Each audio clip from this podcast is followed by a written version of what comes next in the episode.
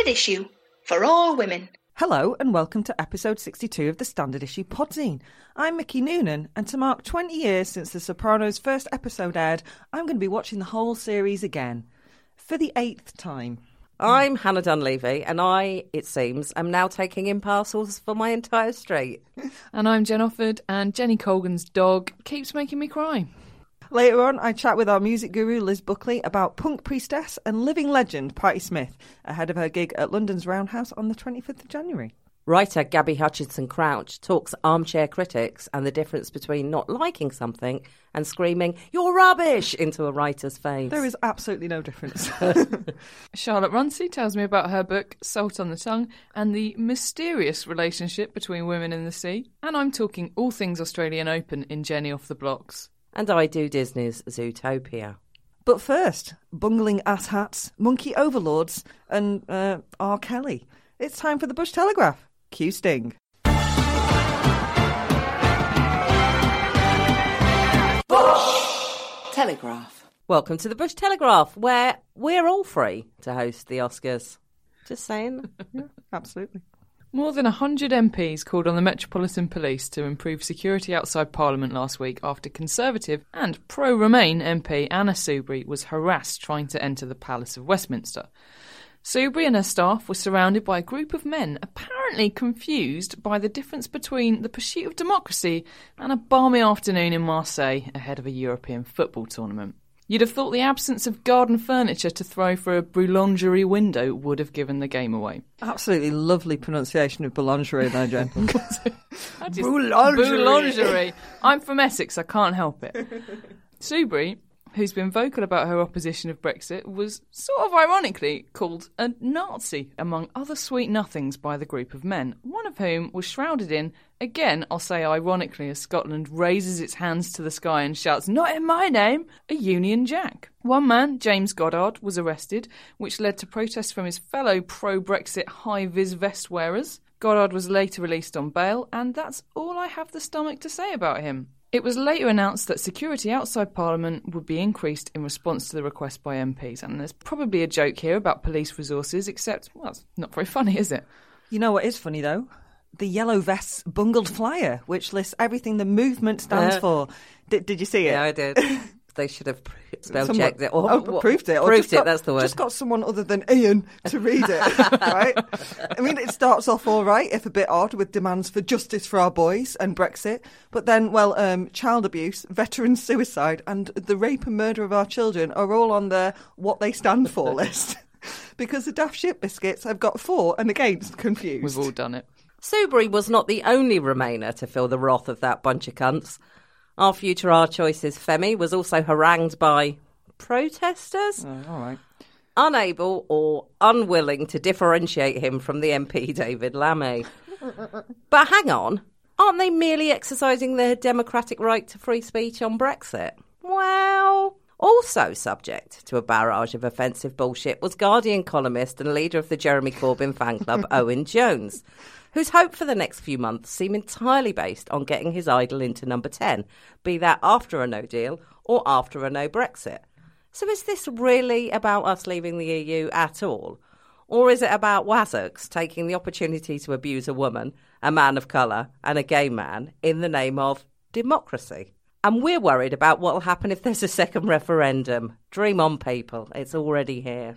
Yeah, uh, seemingly not noticing that stuff is already kicking off, the Daily Telegraph is mighty worried about what could kick off if Brexit doesn't happen.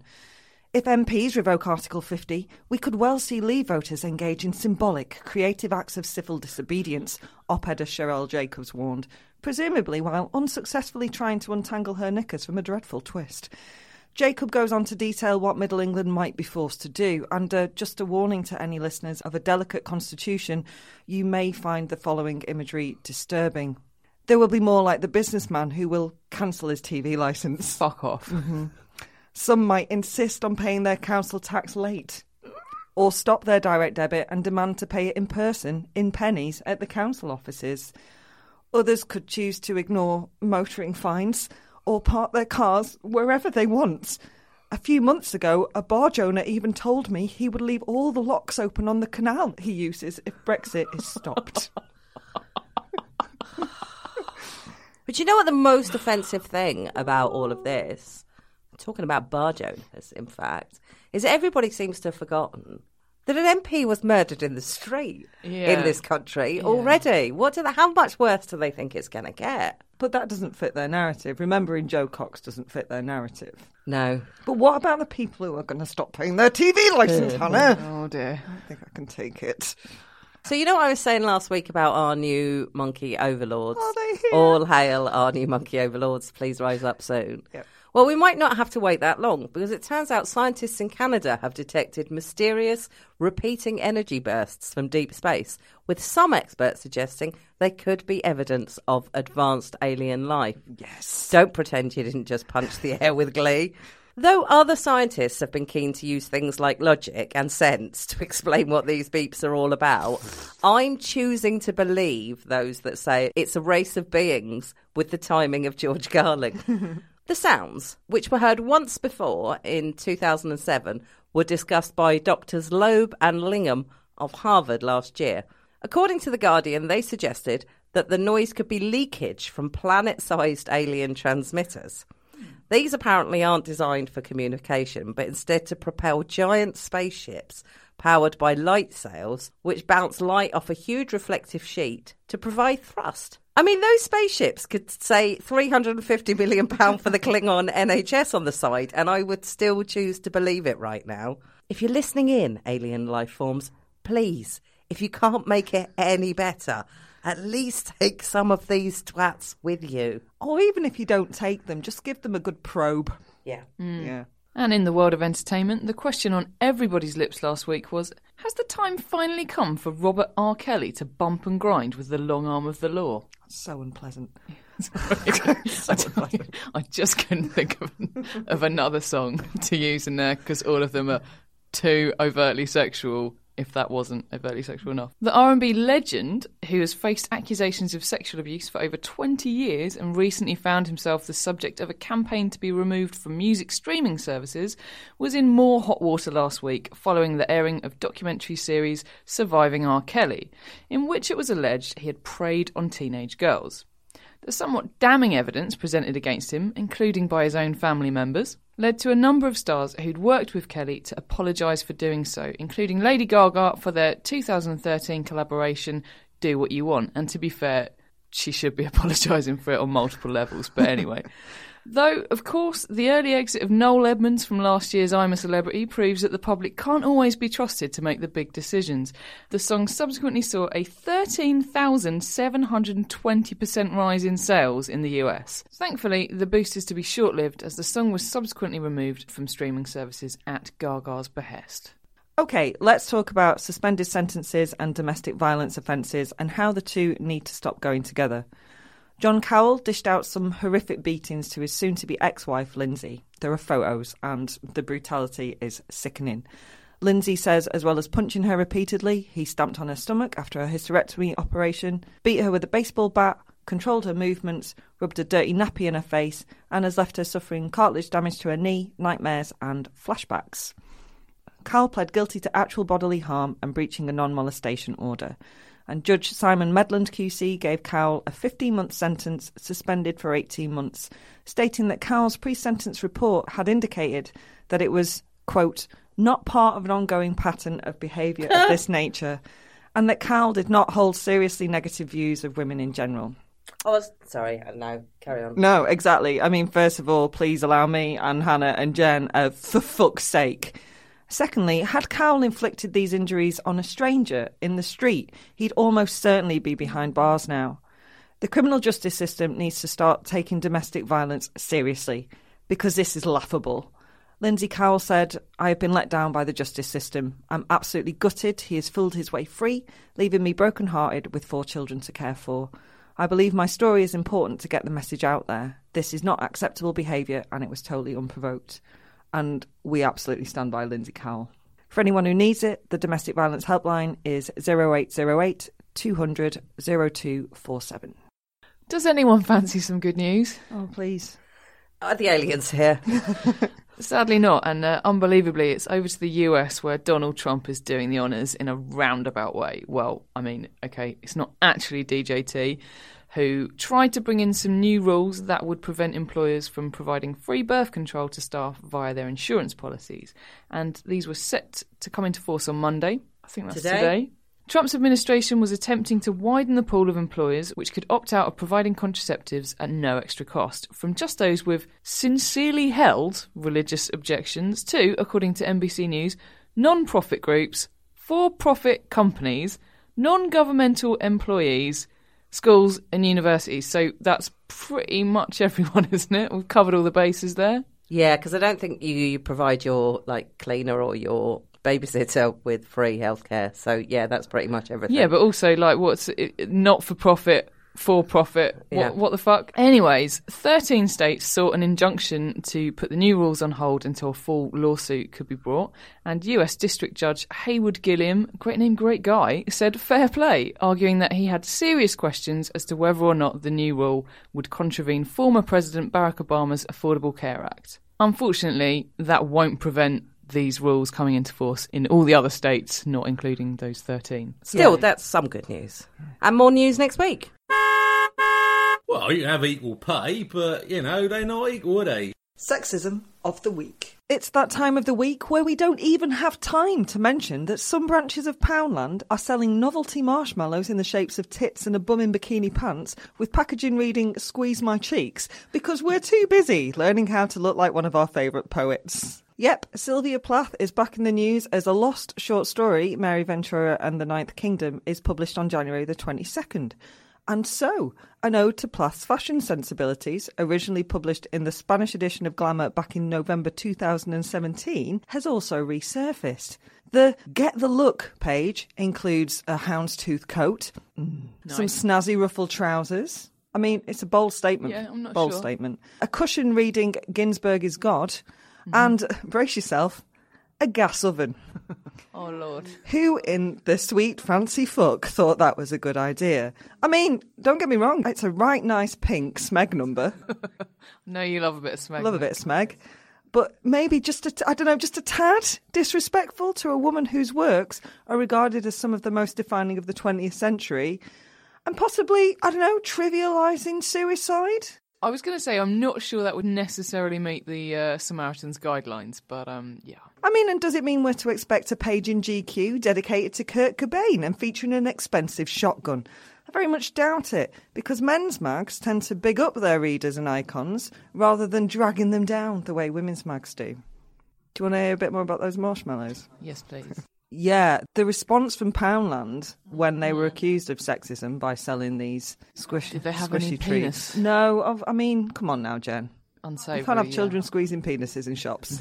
it's not going to go down well. Tits, though. Tits. Why not? Have at 'em. Right. So this was a response that a spokesperson from Poundland said to the Sun. What the Sun complained about this? Yep. Speaking to the Sun, a spokesperson from Poundland defended the sweet, saying. Here at Poundland, we think it's okay that sometimes we don't always get it right for everyone. Because frankly, it's impossible to do that. Just because someone doesn't like something we do, we also believe that doesn't give them the automatic right to stop us doing it for thousands of other people who like it. if something's offended you, we won't force you to buy it. It's fine for you to look the other way and ignore it. Who's the uh, owner? Is it Richard Keys and Andy Gray? Do they own Pound? I believe they are hanging out the back of Poundland. Got plans for Valentine's Day? No, me either. Actually, that's a lie. I do. And those plans are moving to a new location as of February the 14th in London. We will be at King's Place near King's Cross, and we will be hosting the fantastic Dame Clare of Balding and the excellent Sara Pascoe. Tickets are on sale now, so you know, get them quickly because they are going to sell like baked goods that are warm. Get yourself over to www.sarahmillican.co.uk forward slash standard hyphen issue where you can find out about this and all of our other excellent shows. Hello, I am joined by our resident music guru, the frankly smashing Liz Buckley, who is label boss at Ace Records. Hi, Liz. Hi there. Now, what a trooper. Liz has lined up in front of her some cough pastels, some cough medicine, and I think a vodka and coke, because bless her, she's nothing but rock and roll. Yeah, Bit- I've got a little bit bit, of a cold, but you know, nothing will stop me talking about Smith. Exactly. You are here to talk about the, and I am understating here, fecking glorious Patti Smith. What a woman. yes, what a woman! I'm glad that you love her too. So we we went to see her last year, didn't we? We Yeah, did. yes. She was supporting, I'm putting that in inverted commas with my voice, Nick Cave at All Points East. Mm. And blimey, she was a tough act to follow. Yeah, she was incredible. And she's doing the Roundhouse this month, actually, January the 25th. So she's back on the road if people want to see her, although I imagine it's probably sold out. But yeah, she's she's an absolute force, and it was wonderful to see her.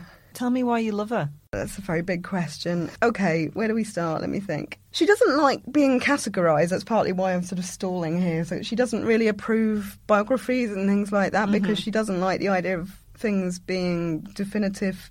She's not really young or old. She's not really male or female. She's not really poet or a rocker. She's sort of a bit of everything and that's exactly what she does with her albums. She always gets put in the punk bracket, American punk rather than British punk, obviously. Very, very different things.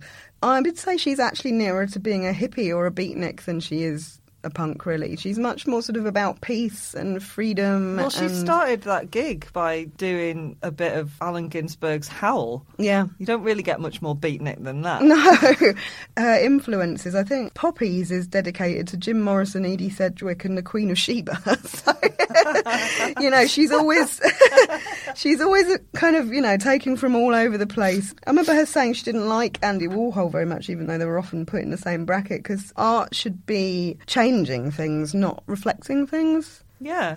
I do understand the punk bracket a bit though, because she is quite anarchic. She definitely goes her own way. she's very much an outsider. I think that's the thing with Patti. She sort of, you know, and that's why she goes for Ginsberg, Burroughs, Kerouac, all that kind of stuff. And she's she's definitely an outsider to society, but she also wants everyone to gather together and to be with her, and it to be a sort of movement and a power.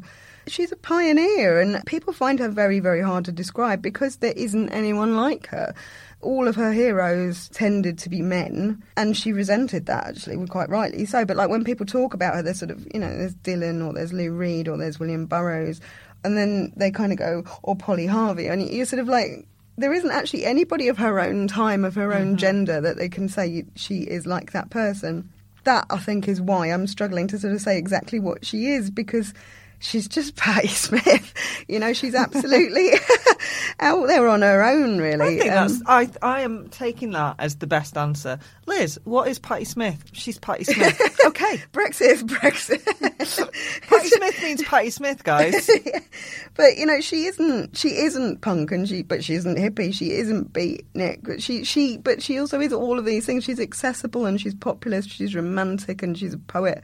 But she's also freedom and expression. And I mean, like, if you take the front cover of Horses, probably one of the most brilliant photographs of a woman I think ever. Oh, it's wonderful. It's just fantastic, but it is so many things just in one photograph. It's hard to state how shocking it was at the time. So that album came out winter of 75. And, you know, this is a time where you have got very made up ladies with huge hairstyles and very dressed up, very feminine. You know, it's uh, Marilyn Monroe's are your sort of icons. There aren't that many women in music at all to even refer to, but when they are, they're sort of backing singers or they're glamorous and. So there we have Patti Smith, who has a haircut which she deliberately did on herself to look like Keith Richards. She's wearing a suit with a jacket over her shoulder because she wants to look like Frank Sinatra. And then she's got no makeup on. She's completely flat chested. She's very, very thin. And she's staring right at you. So there's no sort of avoidance of glance or it's very sexualized, even though it's incredibly androgynous.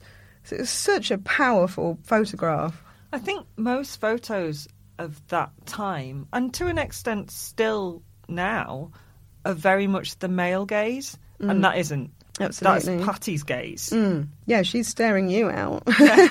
Yeah. and at Easter as well, so a couple of albums later, front cover of Easter, she's braless, she's got a dress on, you can see her nipple, she's got her arm over the back of her hair, and you can see her arm hair. And that was incredibly shocking at the time because this isn't just an album that, you know, you might choose to buy. This is an album that's racked out in shops. So whether you want to see it or not, Yeah. this, so it's quite a challenging photo to be out there. And, you know, it is sort of bigger than lyrics. The statement is as big as a supermarket. you know, that obviously goes right through to the music as well. So her pioneering is not just the iconography of what she looks like. A lot of people will know her cover of Gloria by them. She doesn't just sing what is basically a pub classic. She precedes that with a poem. And a lot a lot of her songs will be mashups of poems and all sorts of things. Before she sings Gloria, her poem Oath starts Jesus died for somebody's sins but not mine and that felt like a really bold announcement. You know, it's like a new religion. It's a real statement of intent. It's liberation, not war, I'd say, but it's opting out rather than a fight. Van Morrison's version of Gloria is basically a guy fantasizing about being seduced by a woman. You've got Patti Smith singing about being seduced by a woman. That's quite something. she kind of takes that off of him and you know she's still singing to a female. She doesn't change the gender. She takes something that is sort of the male gaze and she makes it not only hers but kind of anti-religion as well as anti-men. It was a pretty bold statement. And it's interesting that you mention religion because I agree with everything you've just said, but that her, seeing her, felt a bit like a religious experience. She's very She's sort a of goddess. preacher-like isn't Yes. she yeah Like a shaman. Yeah, She's amazing. There's a certain kind of delivery that she has. It's a bit elder stateswoman. It's a bit sort of Little Richard. She used to sing without a microphone. She'd do cupped hands or a microphone, so a megaphone. Sorry, so it would be that sort of like you know just this the use of charisma rather than Oh, she's just oozing it from every orifice. yeah she is. And uh, she takes that so serious. She's very earnest Patti Smith so there was a gig that she did at CBGB's that wasn't going very well back in the day and she would literally bang her head on the amp until she started bleeding so that people would pay attention. That's how much she feels it you know? Wow. yeah she's she's the real deal. There was a brilliant story. I'm trying to remember who where I heard it. They needed a backup guitarist because Lenny Kaye wasn't maybe that brilliant. He was a music journalist friend of hers that she was playing with. And uh, when they were auditioning, they used to get them to play Gloria for as long as they would. And if they gave up, they weren't right for the band. so not still playing Gloria in half an hour, you do not in several days' Yeah. time. Some of them are still playing, just hoping that she's going to phone them back. Another reason she's quite hard to describe is she has a naughty habit of saying different things in interviews. So she will talk about having a very Christian upbringing and the influence of religion, uh, her parents and stuff. But then in another interview, she'll say she was a Jehovah's Witness, and in another interview, she'll say she was an atheist. So she toys around with sort of what truth and fiction is. And she was very, very sickly child, Patti Smith. She had sort of everything, basically. She had measles and mumps and scarlet fever, double pneumonia. She had an eye patch because she had a dodgy eye. But she all rocks sorts of an eye patch, though. yeah. Well, the, the otherness, you can see where this is all coming from. But um, she had hallucinations because she was always feverish. And I think she enjoys, or certainly plays with, what is truth, what is fantasy, you know. So hallucinations and visions and stuff play a big, big role in her lyrics and her stories and her versions of truth. Where would you suggest that people dip their toe into Patty Waters if they haven't already? Horses is the obvious one. I mean, mm. Horses is the you know it's still in most people's lists of the best albums of all time. So you know it's it's timeless. It's incredible. It's it's wonderful. Part of Patti's problem, I would say, is that people have always been waiting for her to do Horses too, and she hasn't done that. Radio Ethiopia, which was her follow up, bombed actually. It got terrible reviews. People just didn't like it, and for stupid reasons, I think. I mean, it's it's not her best, but it's certainly not the worst thing in the world. And a lot of the reviews were sort of, oh, it's just a very competent rock record. Even though it's got like sort of like a 13 minute improvised jazz record single on it, uh, but then I think the Libertines did that, didn't they, as well, yeah. but then by the same token, you'll get Rolling Stone saying it's a terrible record because it's got a 13, 13 minute improvised jazz record on it. Easter is a fantastic record. That, that sort of uh, continues a little bit more in the same vein you might be expecting. It's Because the Nights, the Bruce Springsteen song, which was sort of probably her most successful single and most well known record. It's a great, it's a great track. What's beautiful about Because the Night actually is it was a very much a record company thing. She's recording near Springsteen. She's from New Jersey as well. And used to work in a factory. It's actually quite a Bruce Springsteen kind of upbringing. Yeah. He wrote this song and he didn't really think it fitted with the E Street Band. And so the record companies were a bit, hey, give us a Patti, she needs a hit kind of thing because they've heard the album. They're not that keen on it. she rewrites it for Fred. She's met her soon to be husband, Fred Sonic Smith, who's in the MC5. And she rewrites it with lyrics for her husband to be. And I think that's kind of brilliant. It's even when they're trying to sort of go sing their song, she's like, I'll do it my way. And her sort of love for Fred, which kind of almost abruptly ended her career at the end of the 70s through choice, shocks a lot of people because it's sort of like got this punk priestess, poetess who's sort of like, you know, outside of society and all that kind of thing, suddenly quits to get married, move to Michigan and have children. And people are like, what the hell is she doing? That's not what I bought into. But I think for Patti, romance is absolutely all she's ever wanted. You know, she, these poets like Baudelaire and Rimbaud and all that kind of stuff, the stuff that she reads, nothing could be more romantic than having a large body of artistic work and then disappearing. you know? Absolutely. That's yeah. what she's going for, you know? So it kind of suits her perfectly, I think.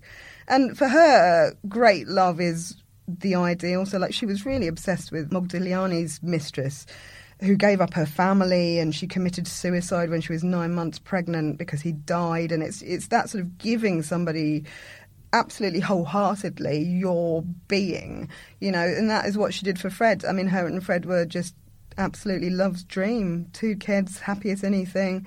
And it, by no means were they just sort of like, you know, doing the garden or whatever. He learnt to fly. She learnt about 16th century Japanese literature. Of course she did, because Patti Smith. Yes, Patti Smith is Patti Smith.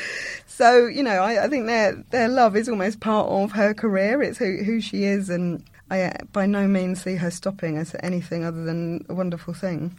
But, you know, she came back and now we have all the sort of post Fred records. And I think if people love horses, I would say read Just Kids, because Patti's very much about the written word as much as mm-hmm. records. Just Kids is her first work of prose, which is 2010, so surprisingly recently. Normally she wrote poetry books, of course, and uh, it's about her friendship with Robert Mapplethorpe, who took the picture, it's the front cover of Horses. Yeah. And it's a lovely book about friendship, and it's just about them growing up together, all their chance meetings that made them become friends, and how they stuck together through thick and thin. And it's the best insight you'll get into her because it's the only time she's properly, you know, she can't fantasize or hallucinate quite so much in a in a autobiography about her beautiful friendship with Robert Mapplethorpe. Thank you so much for shining a light on such a wonderful artist. Thank you for having me. Thanks, Patti.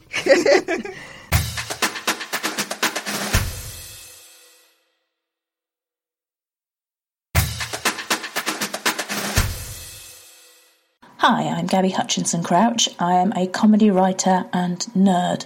Art. It takes five million years of heart, soul, sweat, and tears to create, about two minutes to consume, and three seconds for some dickhead to spoil by sidling up to you and telling you that they reckon they could have done it better, because how hard can it be? This festive season, BBC One showed its now traditional post Christmas three part dark and sweary Agatha Christie adaptation by Sarah Phelps. Many of us have come to look forward to a bit of bleak murder mystery peppered with fabulous actors in stunning period dress, pulling cigarette holders from their mouths to call one another a boring bitch. Personally, I love them. They're my post Christmas espresso, washing away the previous week's sugar overload. One size does not fit all, however, and so not everybody was going to enjoy this year's offering, featuring John Malkovich's aging and faded Poirot facing a murderous stalker, some terribly English fascists, his own wartime PTSD, and a belligerent Ron Weasley who's somehow gone from 18 to 45 in the space of seven years. And you know what? That's fine. It's fine not to like something. It's fine to say you don't like something in private or in public. And goodness knows we all have the platform here in the utopian futurescape of 2019 to say things in public. What's not fine on finding you don't care for art you've just consumed is to track down who made it Get the details of their personal social media account and then send your negative feedback, whether it be a link to your blog post on everything wrong about X in 3,000 words and two punctuation marks, or a simple tweet telling them that you hope they lose their job. Why? Because it's obnoxious, is why.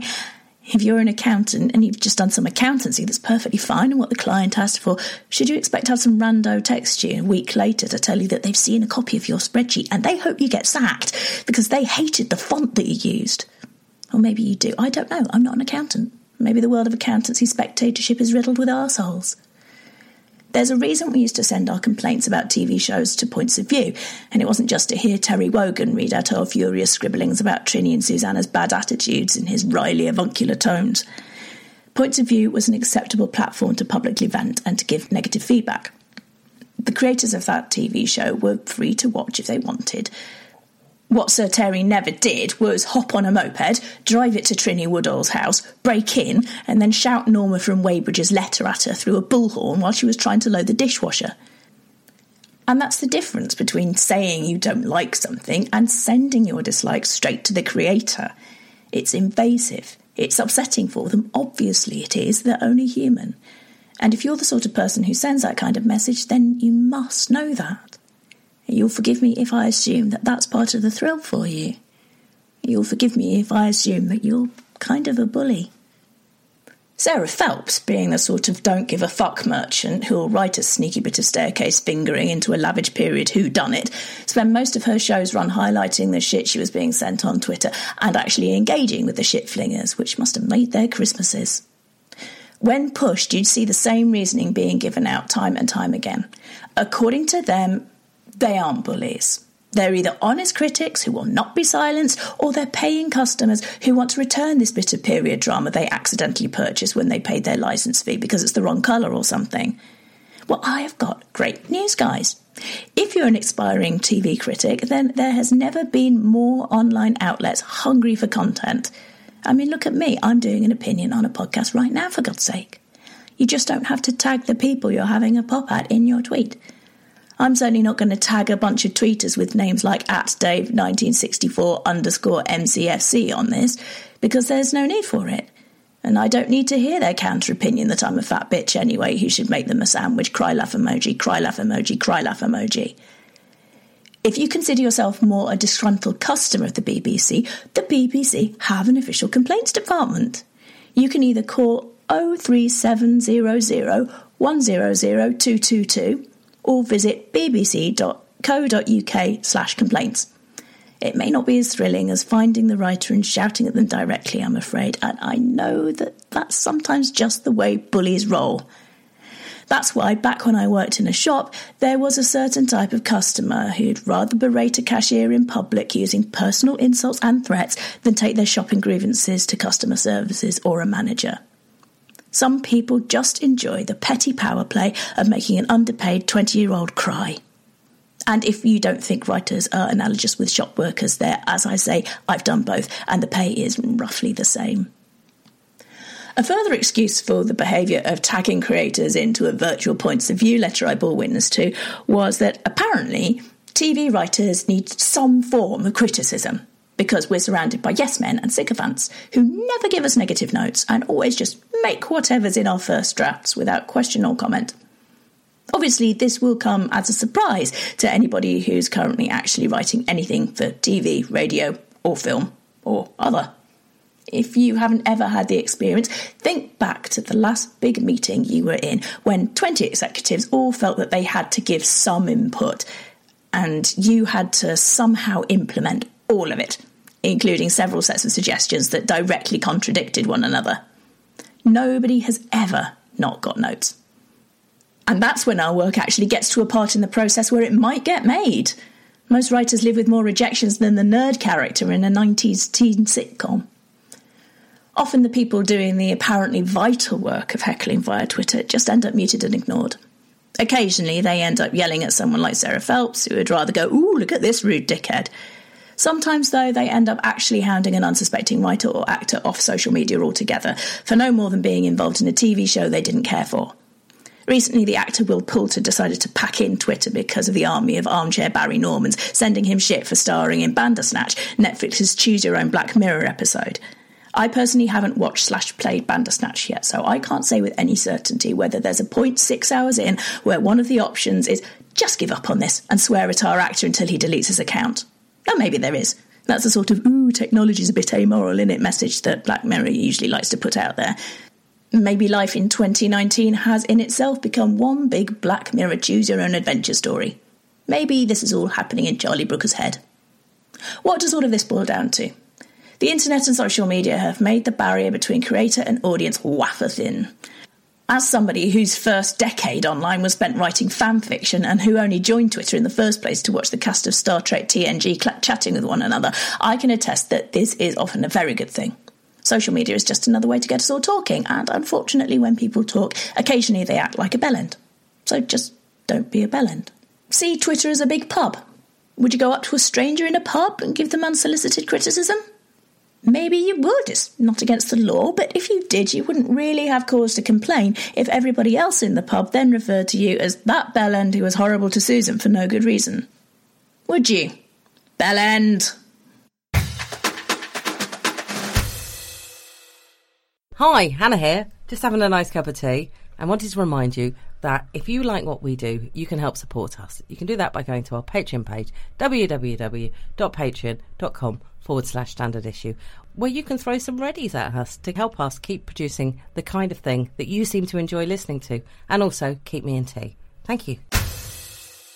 I'm joined on the phone by journalist and author of new book Salt on Your Tongue, Women and the Sea, Charlotte Runcie. Hi, Charlotte. Thanks for joining us. Hello, lovely to be here. Thanks for having me. So, your book, it's your first book, is that right? Yeah, it's my first book. It's a kind of memoir, non-fiction history book mashup. It's not something anything like I've, anything I've ever written before. I'm usually a journalist. I write about radio for the Daily Telegraph and poetry for a range of different places. So this is a bit of new territory for me, really. But it's quite a poetic book. The writing is quite lyrical. Yeah, I mean, I I think I definitely drew on some of the rhythms of poetry when I was writing it. It's a book about women in the sea, mythology, art, music, literature, but it's also a memoir about having my first baby and how walking by the sea and particularly reading about the sea and thinking about the sea and listening to music inspired by the sea really helped me come to terms with that huge life change that is having a first baby. So it's sort of two stories in one, really. And I came to write it because I suppose I'd always been fascinated by the sea in the way that most of us are, especially in Britain. You know, we're an island nation, and there is this kind of sense of the sea in our history. Most of us learn sea shanties in school, you know, what to do with drunken sailor and songs like that. And lots of us go on holiday by the sea as well. And it was really in those childhood holidays that I took to the seaside in Britain, Scotland in particular, where my mum's from. It was the thing I looked forward to most in the year was being by the sea. So, the book obviously is a lot about your relationships as well. So, to your grandmother in, in particular, who sadly passed away, mm-hmm. which you touch on in, in the book as well. But also about the birth of your first child. A friend of mine, Cariad Lloyd, who has a podcast called The Grief Cast, she doesn't think it's a coincidence that she started making it as she was about to give birth to her first child as well. Did those two things sort of tie in a little bit? Absolutely. I think you can't escape thinking about death when you are in the process of preparing for birth. I think it's it's a really strange. I didn't expect to think about death so much when I was pregnant, but other other mothers I've spoken to have have felt the same thing. Like you you become aware of how difficult birth is. You, know, it's a huge process. Nine months is a long time, and your body changes, and then birth happens, and it's difficult and painful, and it is life threatening as well. I mean, in this country, thankfully, not so much, and the NHS is brilliant maternal mortality is very unlikely. But that's a recent phenomenon, you know. A lot of women throughout history and still in many parts of the world, pregnancy is the most dangerous time of their life. You also, when you're confronted with the idea of bringing a new life into the world and seeing a new baby for the first time, someone at the beginning of their life, you're very aware that you probably won't see that same person at the end of their life. It's a tragedy if you do, and, and people sadly do. But you have this sense that of the beginning and the end of life, of bookending it. And I felt particularly when my grandmother died, she didn't die instantly. I wrote about this in the book. She died quite slowly over a period of hours. We were with her in the hospital with nurses sort of helping to ease her pain in those final hours. But when I was giving birth, I realized that the midwives who were helping me and were helping my daughter to be born, I, they were the same kind of person. They were the same empathetic, practical, skilled sort of person bringing someone into the world as the people I'd met who were helping someone leave the world. And I felt there was a really interesting mirror image there. Yeah, I completely think that birth and death are always are always one and the same in some ways. So that was a, a, a question I really wanted to explore in the book. The book is predominantly about the relationship between women and the sea. So it's not necessarily the most obvious of uh, feminist issues. What is that relationship like? What what did you want to explore about it? Why did that fascinate you so much? Well, I suppose it was because when I was, as I said, oh, when I was reading about the sea and listening to music about it in particular, I was listening to sea shanties most of all. And these were songs that were work songs sung by men on sailing ships mostly, where there was a lot of really hard work to do that had to be done as a team. So to get everyone working as a team and in the same rhythm, sea shanties were really important because you had everyone kind of singing together, hauling together, knowing when to pull on the right rope at the right time, then everything would get done properly. And so that's what sea shanties were for. And so I was really interested in these songs. They're very beautiful songs, a lot of them. But they're about men and men's work. And the more I listened to them and enjoyed them, the more I thought, well, where, where are the women? Women didn't really go to sea in the age of sail because it was so dangerous and difficult and such hard physical labour. Women often just weren't there. I mean, you read stories of, of the great age of sailing ships, they're very masculine stories, and a lot of the great literature of the sea, Moby Dick is the big example, but also The Old Man and the Sea, Hemingway, they are stories of man's great adventure at sea. And there was this quotation from Samuel Johnson that every man thinks meanly of himself not having been a soldier or not having been to sea. There was this consensus idea throughout history that for men, going to sea is a big adventure. And so, you know, and when I started looking for women in all these sea stories, I found I found they were everywhere, but they were not quite where I expected. A lot of the time, they're supernatural. They're selkies, you know, shape-shifting seal creatures. They're mermaids. They're sirens. They're witches. And I found that really interesting. Like, why is it that when women are at sea, they're magical in some way? What does that tell us? Some of them are hugely inspiring. You have Aphrodite, the Greek goddess of fertility and beauty, if everyone knows, but she was also the goddess of harbours and the open ocean, mm. and she was a protector in childbirth. And I just thought that was a really interesting connection because Aphrodite was quite often seen as the kind of ideal woman, the, the essence of femininity, and she was the goddess of two major things fertility and womanhood and the sea. I've realised that wherever there are these women, they are they seem to know more about the sea than men as well. Mm. They have this kind of supernatural control over it. There are lots of cliches as well that link women to the sea. Like there are things that slightly misogynist tropes about women like changeability and danger that also men have applied to the sea. Yeah. You know, being governed mysteriously by the moon in a way that we don't quite understand.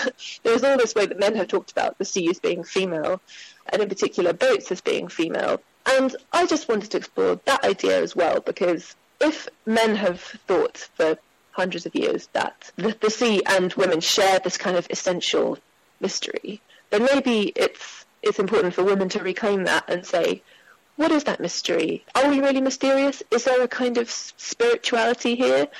Or is there something more practical, physical, and essential about the creation of life and the salt in our bodies. The book is, is beautifully written. Most of it is in Scotland, and you describe, you know, parts of Scotland that you've lived in, and it really made me want to go to Scotland. I was like, uh, so it's kind of a bit like a love letter to Scotland as well. I think so, and I think part of that comes from having grown up in Hertfordshire. I sound very English, but my mother is from Scotland. She's from Fife, which is where she lives now again.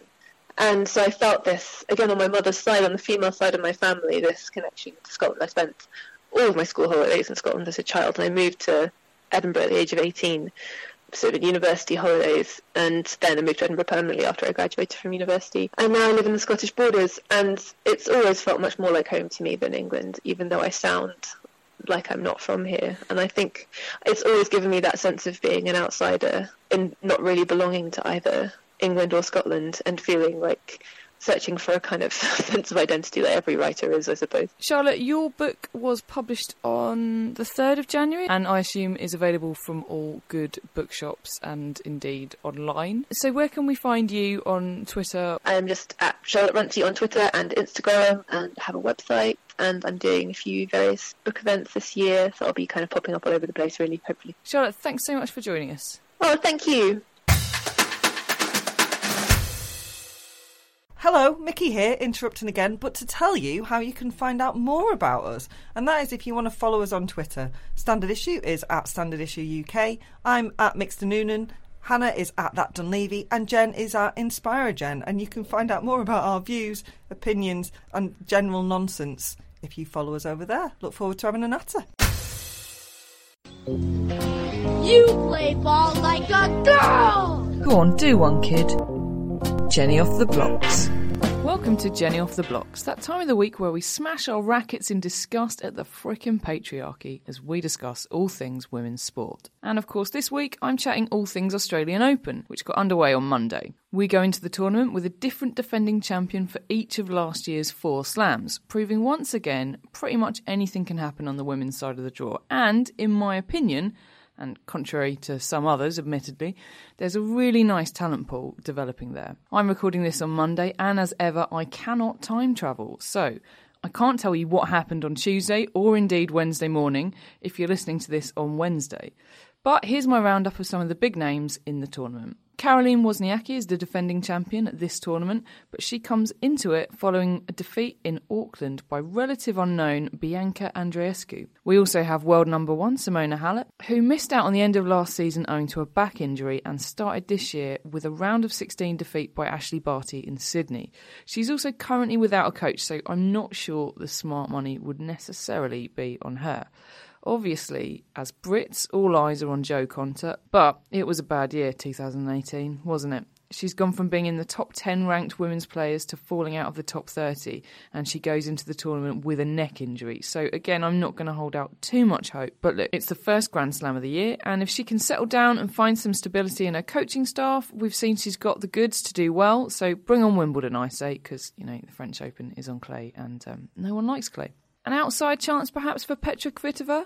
She had a terrible end to last year, but she has just won the WTP Sydney Open, beating Australian native Ashley Barty last week, so watch this space. My money for this tournament, anyway, is between Angelique Kerber and Serena Williams, the former obviously beating the latter in the Wimbledon final last year.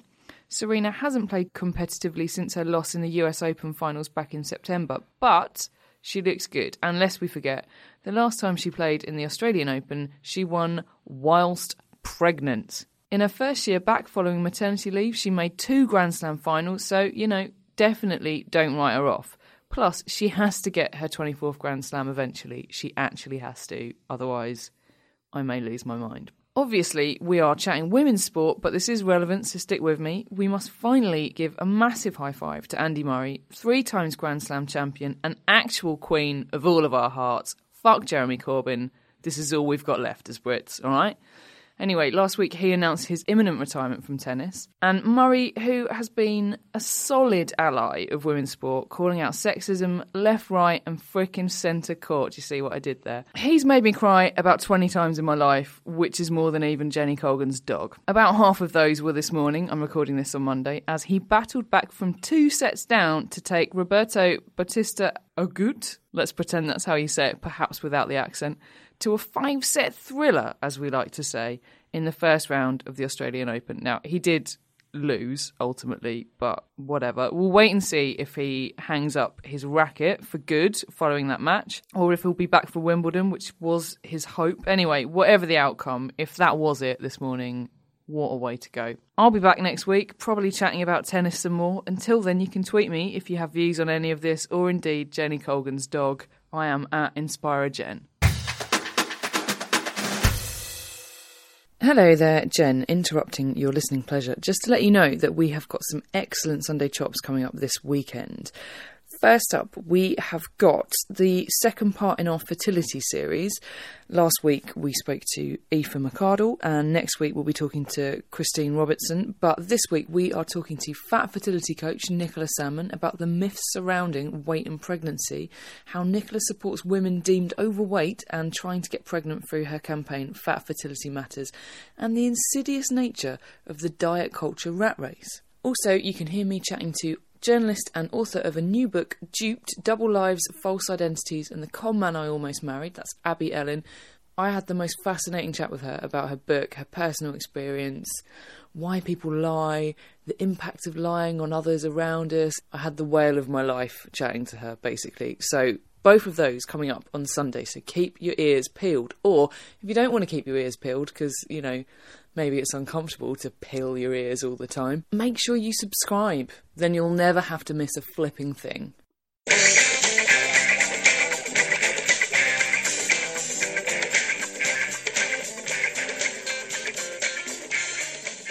welcome to Dunleavy Does Disney. Dunleavy, still going. What Disney did you do this week? This week I did 2016's Zootopia, which is a Disney alone, no Pixar involvement film starring, I don't know how to pronounce it. Is it Jennifer? Jennifer Okay, Jennifer Goodwin, Jason Bateman, Idris Elba, J.K. Simmons, Octavia Spencer, Alan Tudyk again. Alan Tudyk appears to be the John Ratzenberger of Yeah. Disney films. I couldn't actually even identify who he was playing in this because he does do voices He's really the brilliantly. weasel.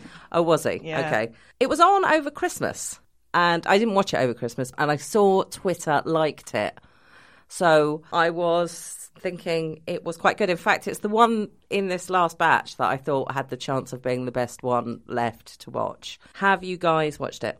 I've watched most of it, so I'm going to say yes, I've watched it. Uh, well, see, I'm not sure that that's the case because I think this is a film of two halves, actually. But okay, Mick, I have watched it. okay. Did you like it, Hannah? I thought the, f- about the first 40 minutes, I was deeply ambivalent about it. I think it picked up considerably in the second half. Yeah.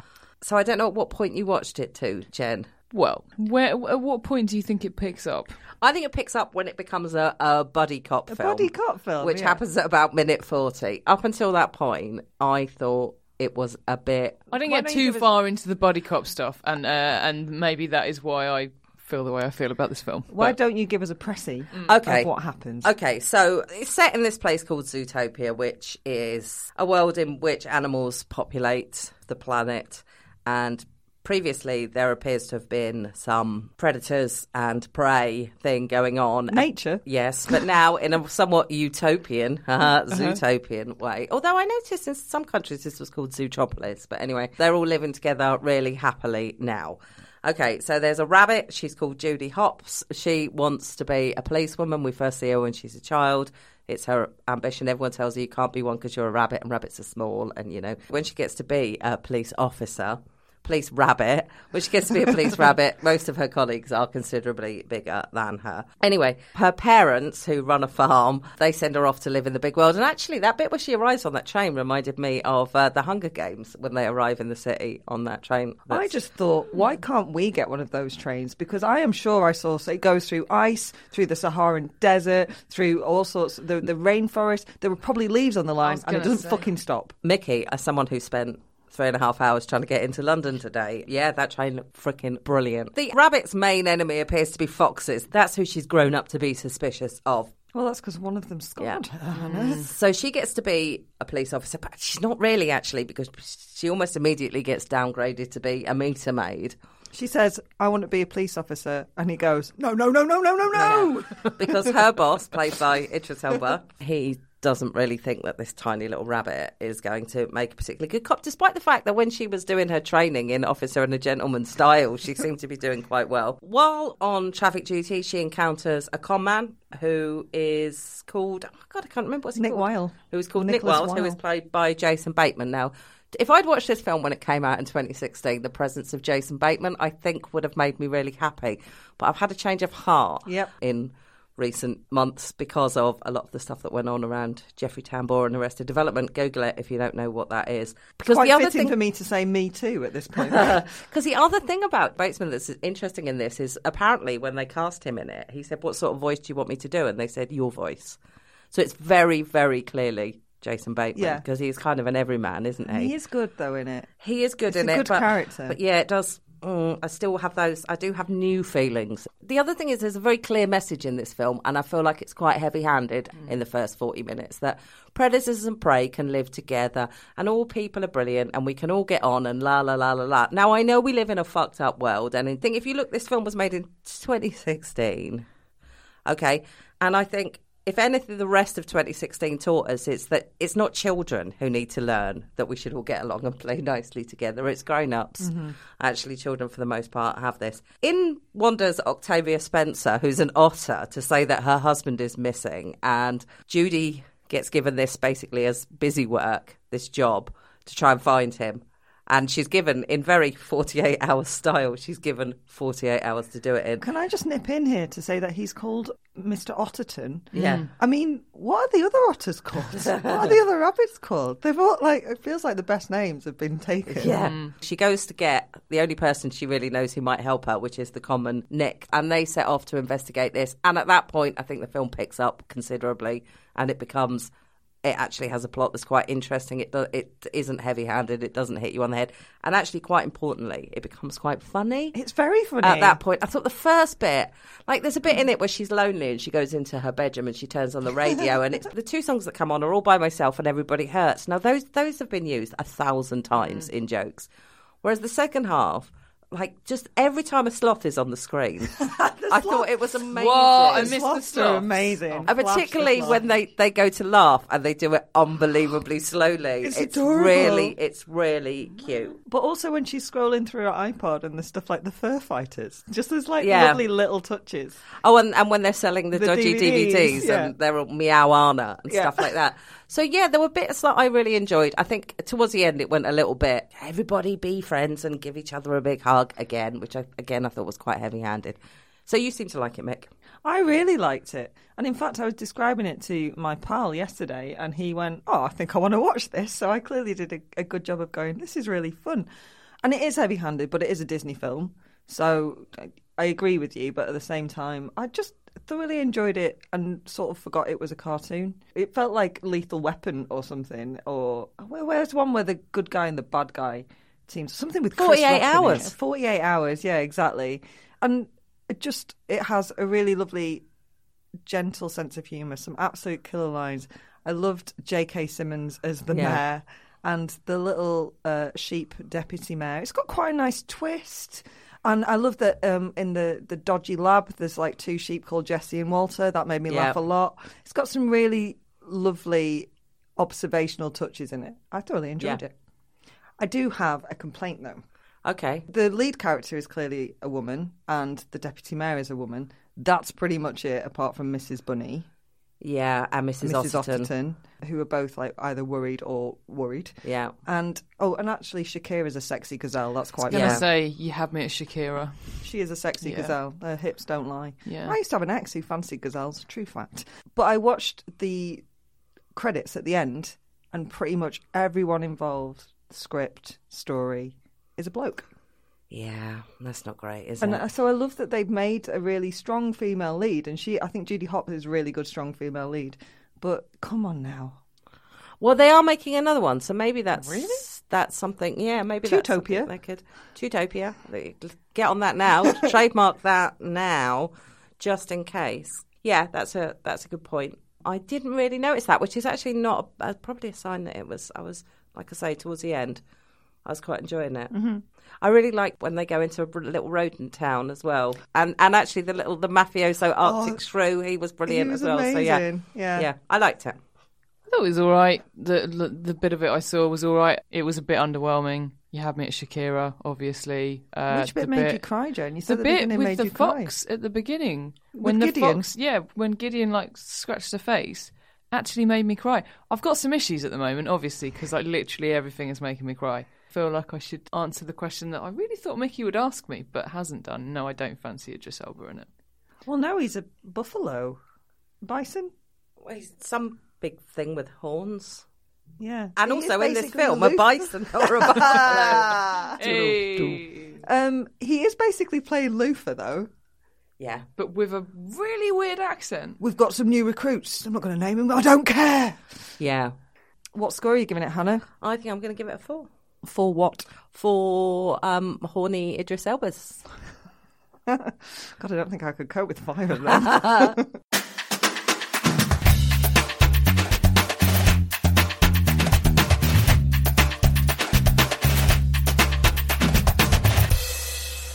Standard issue for all women.